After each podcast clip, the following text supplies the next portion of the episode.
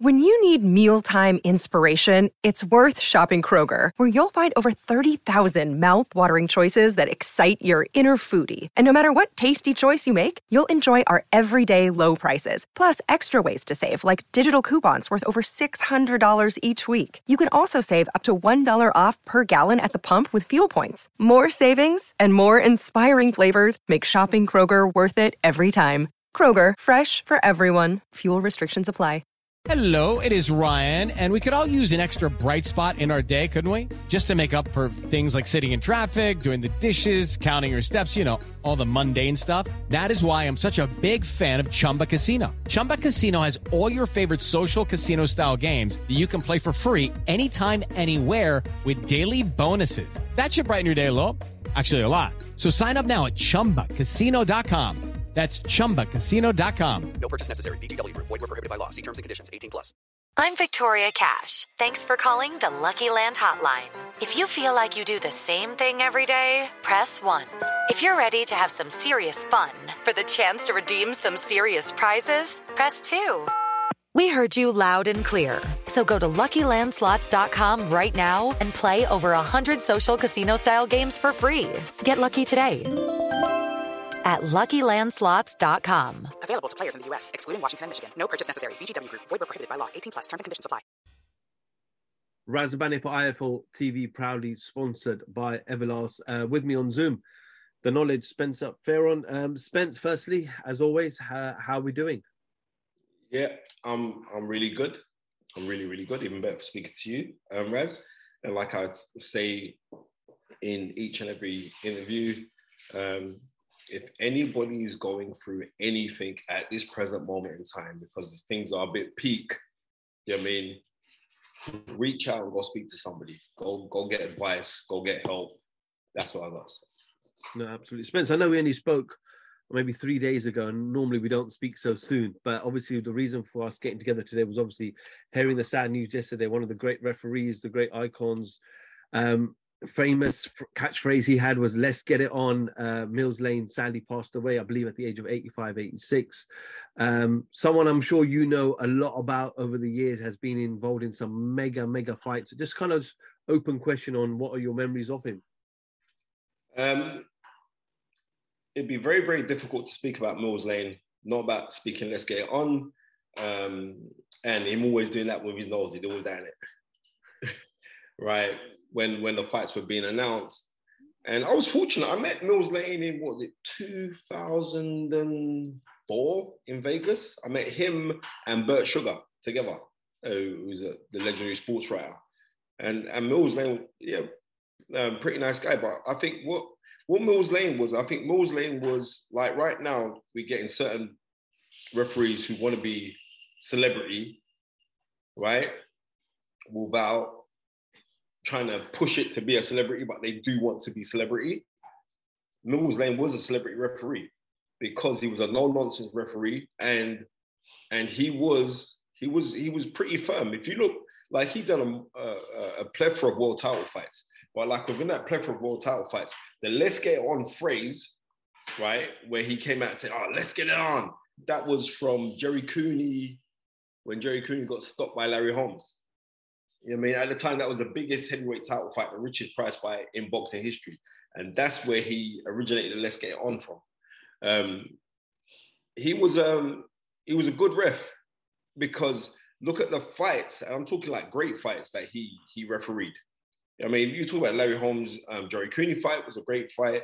You speak about um, the fight that he likes to speak about himself. Well, he did speak about himself. He said like the night that Donald Curry, who was un- well, it was for the undisputed world welterweight championship. Donald Curry had the IBF and uh, WBA crown, and Milton McCrory had the WBC crown, and they met for the undisputed crown in the freeweight belt era, um, and Don uh, Donald Curry knocks out Milton McCrory, and he says on that night, Donald Curry most probably would have beating any fighter in the world. He was as good as any fighter in the world. So it's like it's it's being grateful for someone like Mills Lane because usually, and this is the truth, usually if there's no controversy about a fight, we don't usually remember the referees. Think about it. You know what I mean? Give it two more weeks. I'll say to you, who refereed um, Tyson Fury, Derek Chisora? You ain't, you ain't gonna remember. Right. So remember if there's been controversy, but also we do remember like when there's when you see a great fight and guys are involved in in barn burners and fights, we do also um, we do also remember the referee because the referee not getting too involved and letting the action run and they remember the class work that they did. And and Mills Lane was one of those people who was actually it was it was class. He was a class referee.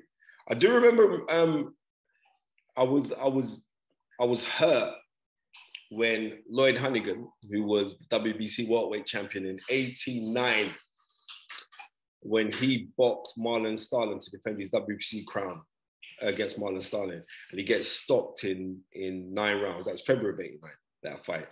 But I remember when Mills Lane waved that off, and that was kind of like a bit of pill to me because I love Lloyd Honeyghan. But Mills Lane was a fantastic referee.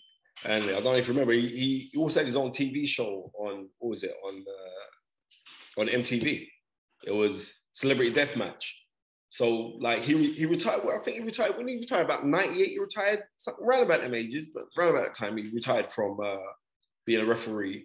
But he still carried on because he had Celebrity Deathmatch. So they, he was the voice of Celebrity Deathmatch.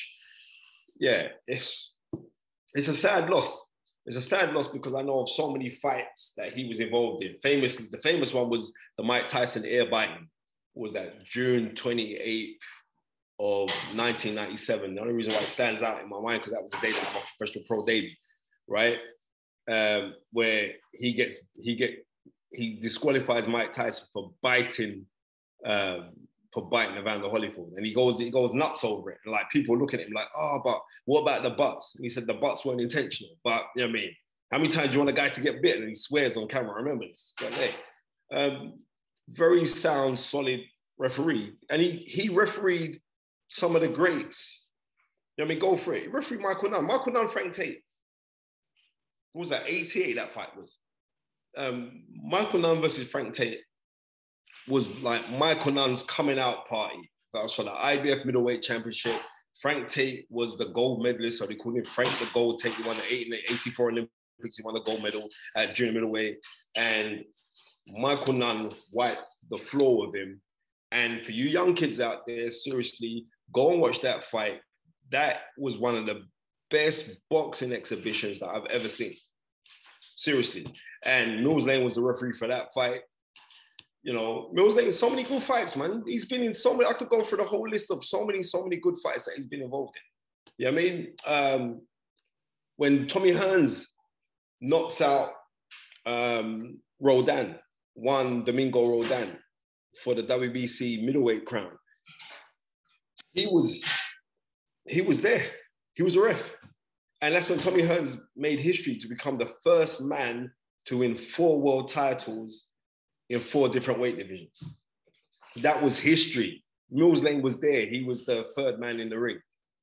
So that let's get on phrase is not, you knew when you heard that phrase that what you was gonna go and get because you had we've had so many referees who try to have catchphrases, right? But they haven't really tested the no disrespect to them. I don't want to call them out to upset them, right? But his one has has tested the time barrier. He, he his catchphrase was synonymous with boxing. And it's a, it's a, it's a, it's a, it's a, it's a, it's a great loss, man. It's a great loss because when you hear, oh, Mills Lane has passed away, because Mills Lane just seemed like a cool guy. Met him, he was actually a cool guy. And you know what I mean? God rest his soul. And I hope that his family, um, my condolences to his family, but I hope that his, his family um, have guidance over this, this, uh, this precious time. Um, Spencer mentioned an incident there of, of, of that famous incident of, of, Mike Tyson, Evander Holyfield. Now, normally, if that was to happen in today's today's environment, in today's boxing, we wouldn't hear from the referee. The referee would just leave the ring and go back in the locker room. But I remember that, as you mentioned it, when he was actually interviewed and was asked why he was actually questioned on multiple occasions. Why did he stop it? Was it why didn't he stop it with the headbutts? Why didn't he give Mike more opportunities? Um, why didn't he take points off? He was questioned, and he was such a ruthless individual. And yeah, absolutely right, a no nonsense referee. It was a look, bro. He was a no nonsense referee. Well, look, and and you know, because he, he was an ex marine, right? He was an ex marine who boxed professional, right? In, the, in like the 60s, he boxed professional as a welterweight. Um, so he knew boxing, and they, they took the, the cartilage out of his nose, so he had no bone cartilage in. They they removed it. Um, he was that guy, man, no nonsense referee who, because he boxed as well. I'm not saying like I'm not fighting down no referees that haven't boxed before, but because he boxed and he kept himself in shape, he he like he knew the game you know what I mean? And this is no disrespect to people involved in boxing who've never boxed before, right? But there is a different kind of um, there's a different kind of um, empathy that you have with a fighter when you've boxed, and also didn't just box amateur, boxed professional. So there's a there's a there's a big difference. So I think that he kind of understood fighters in a better way, and I think that translated more so when he was refereeing. And that's why he was such a good referee. I know over the last 18 months, there's been a lot of decisions, even that we've questioned and we've spoken about on camera about certain robberies that have taken place and referee getting it wrong. But the example that you've just given, Spence, is it important that the board, you know, bring bring on board fighters and fighters who actually want to be referees because they have, again, like you said, a, a better insight and better understanding of that fighter mentality in the ring. 100%. Um, I think not just not just in boxing, but I think even down to on things where like, you got guys who are working as as, as whips, um, guys who are working within the, the the the boxing fraternity within itself. I think a lot of it should be given to to, to fighters and ex fighters, um, um, simply because I think there, there's there's a more of a general understanding when you have somebody who has come from the fight game and the fight fraternity who's now working in inside of the sport um, even in in in little in, in in little things you know? I think that is very very important. Let alone me talking about trainers. Forget about that one because i will speak about um, loads of ex-fighters working in that capacity of light inside boxing but sometimes it doesn't happen. But i think that they should because there's a great understanding when you're dealing with ex fighters who are dealing with professional fighters who are fighting currently. There is a different, there's a different kind of synergy. I'm not knocking nobody who hasn't come from it, who's not, especially when it comes to the training, right? I'd like to know that the guy that knows certain experiences, knows what it's like when you're feeling a stinging in your eye, you think it's sweat, and it's not sweat, it's actually your own blood. You know what I mean? When the, the, the fact of the nervousness of going into a fight, all those kind of things concocted and then placed into one to one place makes it makes me as a, a person on the outside knowing that well that, that fight is in safe hands. And I think what Mills Lane did, fighters knew that he was an ex-fighter, number one, but they also knew that he was an educated man because he was a judge right? Uh, in in the in the legal sense of being a judge, not a boxing judge. So I think the fighters felt comfortable with somebody like Mills Lane, and he was also no nonsense, right? There were certain things like I've noticed, like the higher the celebrity is or the higher the star is, like sometimes you you you'll turn a blind eye or you have favoritism. There was no favoritism inside Mills Lane. Go watch on any one of his fights, especially these world title fights. You go watch them, right? I remember the first time I actually properly saw him was actually on that the Larry Holmes Jerry Cooney fight, right? It was what 82. But if you watch the stuff that he did, he was incredibly fair, he was incredibly honest, and he was a great referee. And may God have mercy on his soul. You mentioned that he was a judge, obviously professionally as well, outside of boxing. He was a district attorney, I believe, top of my head. Um, he also said it's, it's quite it's crazy because he said that whole Mike Tyson incident because it became more than just a sports headline, that's how he got this TV show, Judge Mills, which I think had five, 600, 700 episodes uh, in the late 90s. Uh, but it's crazy how a, a, a, an incident in the ring created such a profile for him also outside the ring after after his retirement from the sport. Yeah, but we have to be real. That incident wasn't just a little tiny incident. That was Mike Tyson. That was Mike Tyson in the rematch with Evander Holyfield to get stopped by Evander Holyfield some six months prior. That fight was humongous, right? And we have never seen something like for the World Heavyweight Championship to see another human being bite another human being. We've never ever seen that in a boxing ring. That was it was it was crazy.